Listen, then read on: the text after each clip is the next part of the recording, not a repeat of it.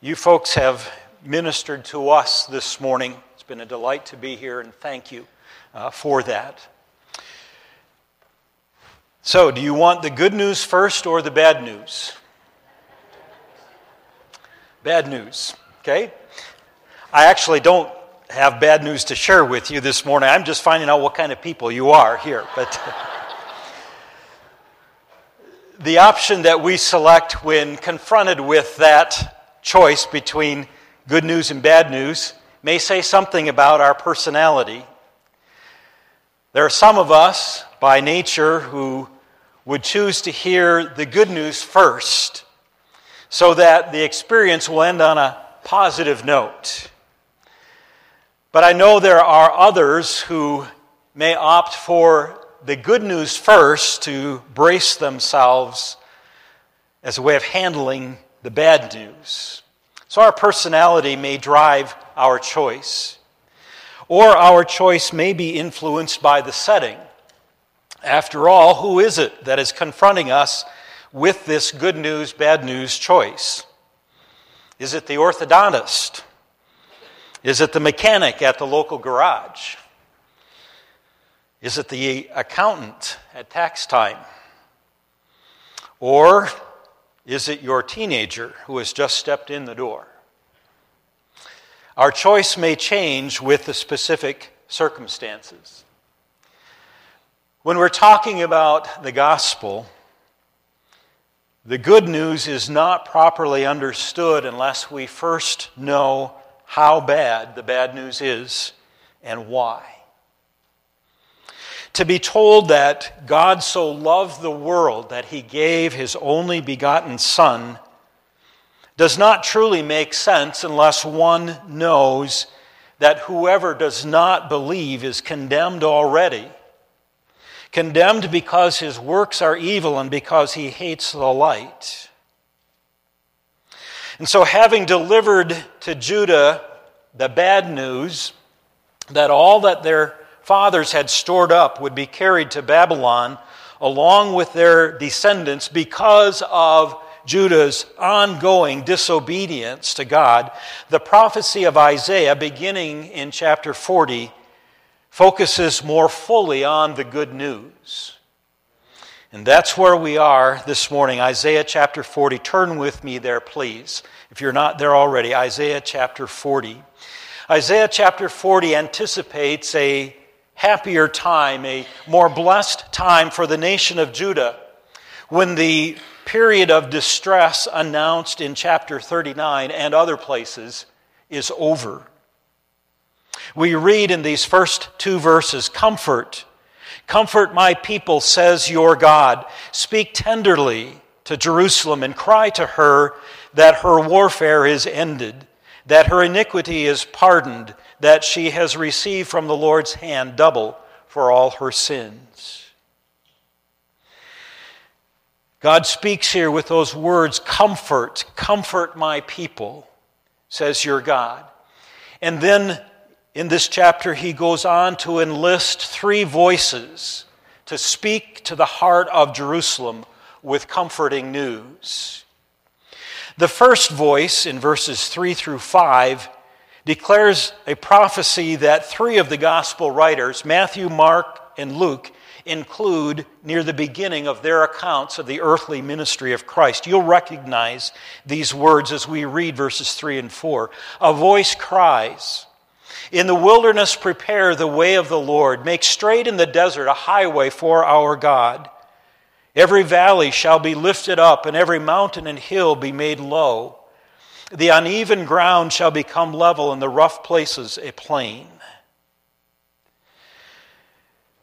These gospel writers, Matthew, Mark, and Luke, identify John the Baptist as the one preparing the way of the Lord, preparing for the coming of the Lord. The end of warfare, pardon for iniquity, a double measure of grace are found in the finished work of the one whom John introduced Jesus Christ. The heart of this prophecy seems to be what we find in verse 5 The glory of the Lord shall be revealed, and all flesh shall see it together. for the mouth of the Lord has spoken. While the writer of the fourth gospel does not directly cite this prophecy, he does testify in John chapter 1, verse 14, and the Word became flesh and dwelt among us, and we have seen his glory. Glory as of the only Son from the Father. And so we have this voice of comfort crying out with this news the glory of the Lord shall be revealed. In verses 6 through 8, the second voice cries out All flesh is as grass, and all its beauty is like the flower of the field. The grass withers, the flower fades when the breath of the Lord blows on it. Surely the people are grass. The grass withers, the flower fades. Are you comforted yet by those words? On the surface, it may seem that being reminded of our own mortality is hardly comforting. At times, it may seem that being reminded of the brevity of our lives is hardly necessary. Evidence of that fact may be staring back at us from the bathroom mirror, or from old prayer cards, or Evidence of that fact may be written on the pages of a medical diagnosis. But the message of this second voice is indeed comforting in several ways. First, Jerusalem, the cities of Judah, the surrounding countryside that would once again see the invasion of a foreign army and feel the iron grip of Babylon's siege and watch helplessly in horror as their stored up treasures and their sons were carried off to a strange land. In these words, they are reminded that their oppressors were like the grass that withers and the flower that fades. The day would come when the breath of God would blow upon the Babylonians and the tempest would carry them off like stubble. There was not in their day, nor is there in our day, a king or a kingdom. There is not a president, a prime minister, or a political party that is not like the grass that withers and the flower that fades. Ah, but the word of our God will stand forever. The voice that had announced the glory of the Lord shall be revealed, and all flesh shall see it together, tells us this in verse 5. We've read it a moment ago. The mouth of the Lord has spoken, and now we're reminded the word of our God will stand forever. This, the message of this voice, that all flesh is as grass and all its beauty like the flower of the field, is comforting also in this that what it cries out concerning the oppressor is also true of the oppressed. The Babylonians weren't the only ones who were like the grass that withers and the flower that fades. Hezekiah, who once had been restored to good health from having been at the very point of death, would not live forever, neither will you nor I. But the word of our God will stand forever as we encounter, as we near the end of our earthly lives, we have that promise. The word of our God will stand forever. When my grandchildren become grandparents themselves, the promises of God will be as true and as trustworthy as they were in Isaiah's day and as they are in our day. And that ought to comfort us. The third voice is summoned in verse 9. Go up to a high mountain, O Zion, herald of good news. Lift up your voice with strength. O Jerusalem, herald of good news. Lift it up, fear not. Say to the cities of Judah, Behold your God. Behold your God is the comforting message of that third voice. And that's what we do in the remainder of this chapter. We behold our God. As we continue on into verse 10, we behold a God of might. Behold, the Lord God comes with might, and his arm rules for him. Behold, his reward is with him, and his recompense before him. There's language in that verse that speaks of strength and of might. In Isaiah chapter 6, as you know, Isaiah beheld God in a heavenly setting, sitting upon a throne and attended by seraphim. But here in this verse, God acts on behalf of his people within the realm of their earthly experience. Behold your God, behold, the Lord God comes with might. He enters into the earthly experience of his people and he secures them by his power. We sometimes say of an individual, he doesn't know his own strength. And maybe there are times when some of you are, are uh, in that situation, and maybe you, you take the hand of someone else in greeting, and as you grip their hand, maybe you see a wince on their face, and you realize didn't know my own strength. I didn't exercise my strength properly. But the God we behold here in this chapter is not only a God of might, but he is a God of tenderness as well in verse 11. He will tend his flock like a shepherd. He will gather the lambs in his arms. He will carry them in his bosom and gently lead those that are with young. Whereas the verse before this contained the language of strength and of might, this verse contains language of tenderness and gentleness. The power of God, which secures his people, is also characterized by the tenderness that marks a faithful shepherd. His power is not harsh or overwhelming, but measured according to the condition of the sheep, administered with great care on behalf of his needy flock. As we continue on then into verses 12 through 17, we encounter a God, we behold a God of infinite wisdom. Who has measured the waters in the hollow of his hand? I'm so thankful for the music that's been a part of our service this morning, bringing us to these very questions. Who has measured the waters in the hollow of his hand and marked off the heavens with a span, enclosed the dust of the earth? in a measure and weighed the mountains in scales and the hills in a balance? Who has measured the Spirit of the Lord, or what man shows him counsel? Whom did he consult, and who made him understand? Who taught him the path of justice, and taught him knowledge, and showed him the way of understanding? Behold, the nations are, are like a drop from a bucket, and are accounted as the dust on the scales. Behold, he takes up the coastlands like fine dust. Lebanon would not suffice for fuel, nor are its beasts enough for a burnt offering. All the nations are as nothing before him. They are counted by him as less than nothing and emptiness. The same God who tends his flock like a shepherd has designed the universe without needing the counsel of another. He sovereignly rules over it with ease.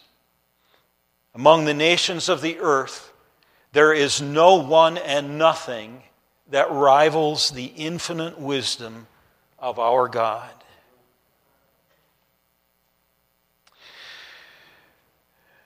We're called upon to behold an incomparable God in verses 18 through 20.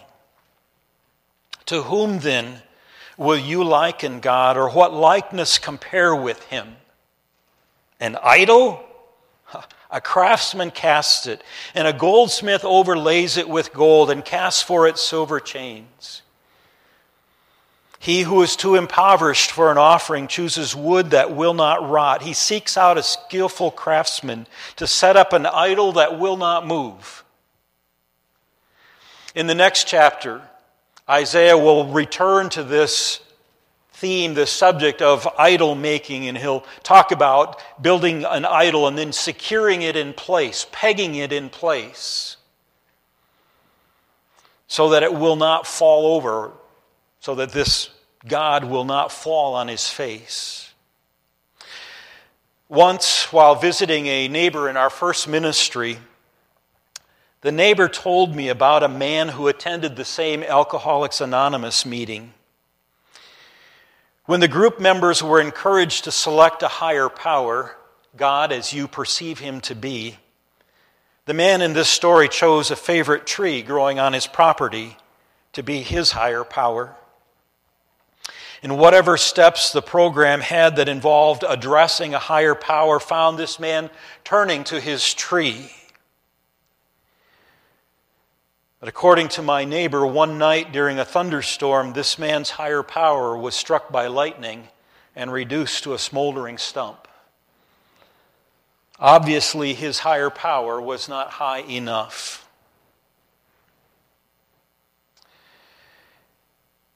The God of the Bible, the God we are to behold, is not God as man perceives him to be, but God as he has revealed himself to be.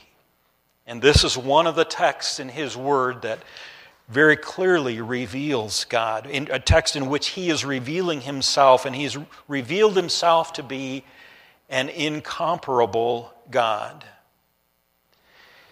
Incomparable, but not incomprehensible. For in verse 21, we are called upon to behold a knowable God. Do you not know? Do you not hear? Has it not been told you from the beginning? Have you not understood from the foundations of the earth? The four questions asked in this verse each imply an affirmative answer. They're rhetorical questions. The one asking and the one being asked both know the answer to the question Do you not know? Of course you do. Do you not hear? Yes, indeed. Has it not been told you from the beginning? Why, yes, it has. Have you not understood from the foundations of the earth? This isn't new news. These truths are not cleverly disguised or deeply hidden. They are not reserved for an elite few. God has revealed these truths. They can be known, they are to be known. I'm reminded of the picture that's given to us in Proverbs 1, verses 20 and 21, where wisdom is personified. We're told wisdom cries aloud in the street. In the market, she raises her voice. At the head of the noisy street, she cries out. At the entrance of the city gates, she speaks. This is not the picture of hidden truth, but of truth begging to be heeded.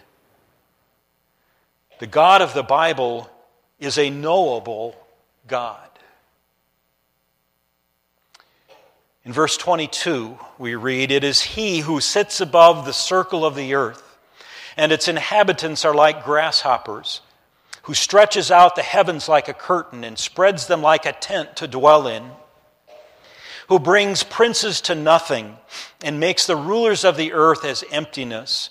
Scarcely are they planted, scarcely sown, scarcely has their stem taken root in the earth when he blows upon it and they wither and the tempest carries them off like stubble. God exists outside of the universe that he created for we behold a transcendent God. While He is present everywhere within creation, He is separate from creation. For a growing number of people today, the God in whom they believe is an impersonal God, a nebulous force whose existence they think is found in everything that we see or experience around us. The belief that God is found in everything around us is called pantheism. Everything is God. C.S. Lewis wrote in his day the pantheist God does nothing, demands nothing. He is there if you wish for him like a book on a shelf. He will not pursue you. There is no danger at any time heaven and earth should flee away at his glance. That's not the God we behold in Isaiah 40. Far from seeing themselves like grasshoppers before an infinite, transcendent God, today many of the inhabitants of the earth view their God as being like the grasshopper. He's small.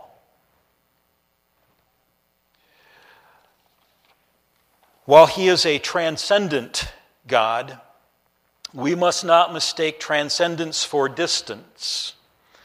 For this chapter concludes by inviting us to behold a personal, powerful, God.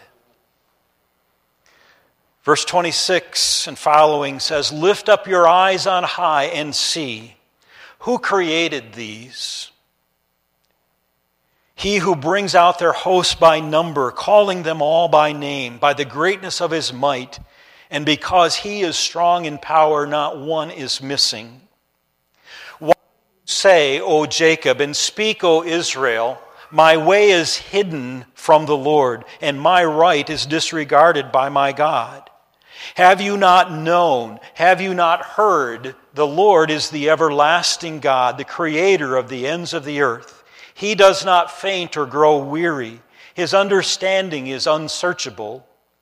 He gives power to the faint, and to him who has no might, he increases strength.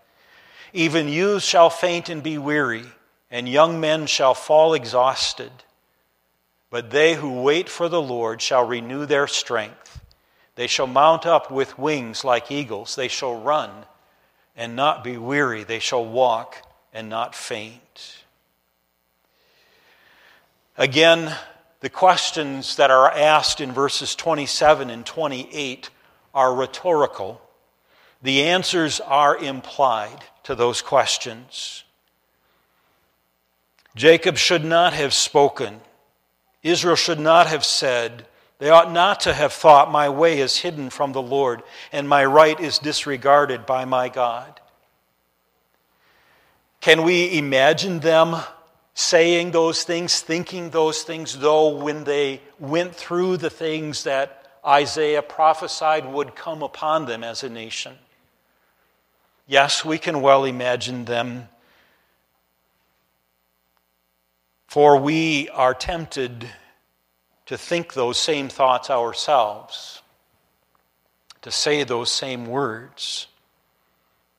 Have we not thought, My way is hidden from the Lord? Have we not felt my right is disregarded by my God? And when the question is asked, why do you say that? Why do you think that? Again, that's a rhetorical question, for we know the answer to that. That is not true. My way is not hidden from the Lord, my right is not disregarded by my God. We must not think that the God who sits above the circle of the earth is so far removed from us that he is unaware of the details of our individual lives. We must not believe that our way is hidden from the Lord or that our right is disregarded by him. One writer has been quoted as saying, The wrong inference from God's transcendence is that he is too great to care. The right one in front is that he is too great to fail. That's the right inference. So, how am I to respond to the message of this chapter?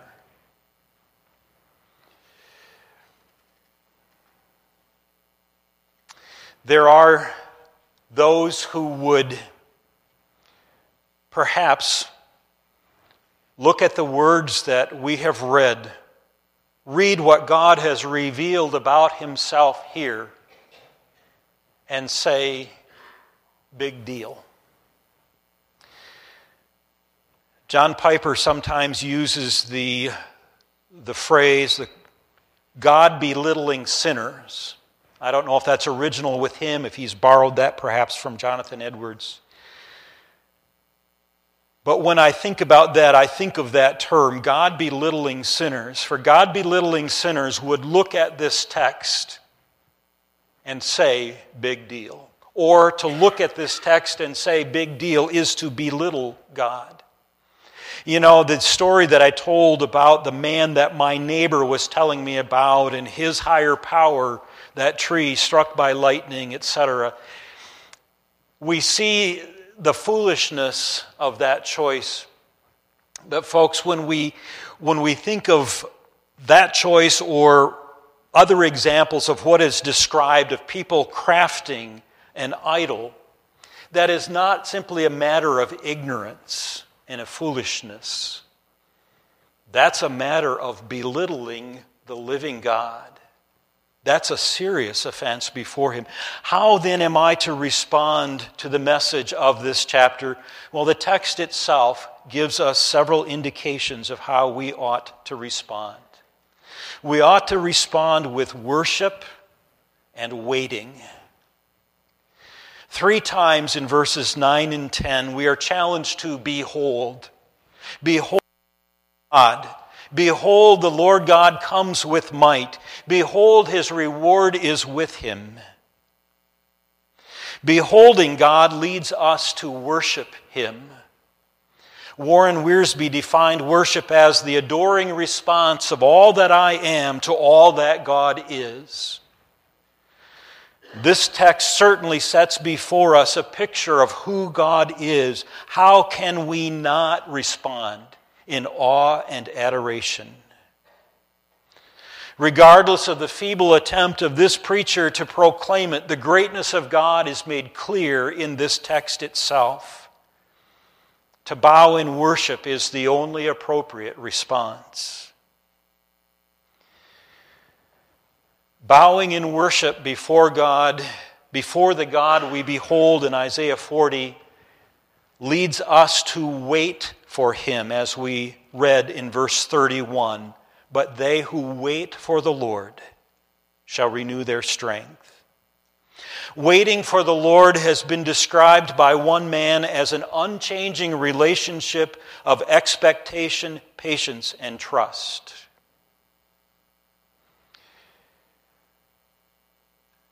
as the recipients of Isaiah's prophecy went through the difficulties foretold them as they went through the, the time of, of, of, trial, that time of discipline and punishment from the hand of God, they were to be characterized by expectation. That God would do exactly as He promised them, that the day would come when there would be an end of this warfare, this period of distress, there would come a day when iniquity was pardoned fully, when the right sacrifice was made. During that time, they needed to respond in patience and in trust. Does that describe how you respond to the bad news circumstances of life? Do you have an unchanging relationship of expectation, patience, and trust in the Lord Jesus Christ? For you see, the comfort that is announced in this chapter is fulfilled in the person of Christ. We read this chapter had the Lord Jesus Christ not come, this chapter would never have been fulfilled. It would be an empty promise. But this, this comfort and the things foretold here are fulfilled in the person of Christ. 1 Peter chapter 2 verse 24 states, "He himself bore our sins in his body on the tree." that we might die to sin and live to righteousness. By his wounds you have been healed. And so, if your response to Jesus Christ has been something other than to worship him and to wait for him, then today I call on you to repent and to put your trust in Jesus Christ. Father, take your word, use it effectively, fruitfully in our lives for our good, for your glory, we ask. In Jesus' name, amen.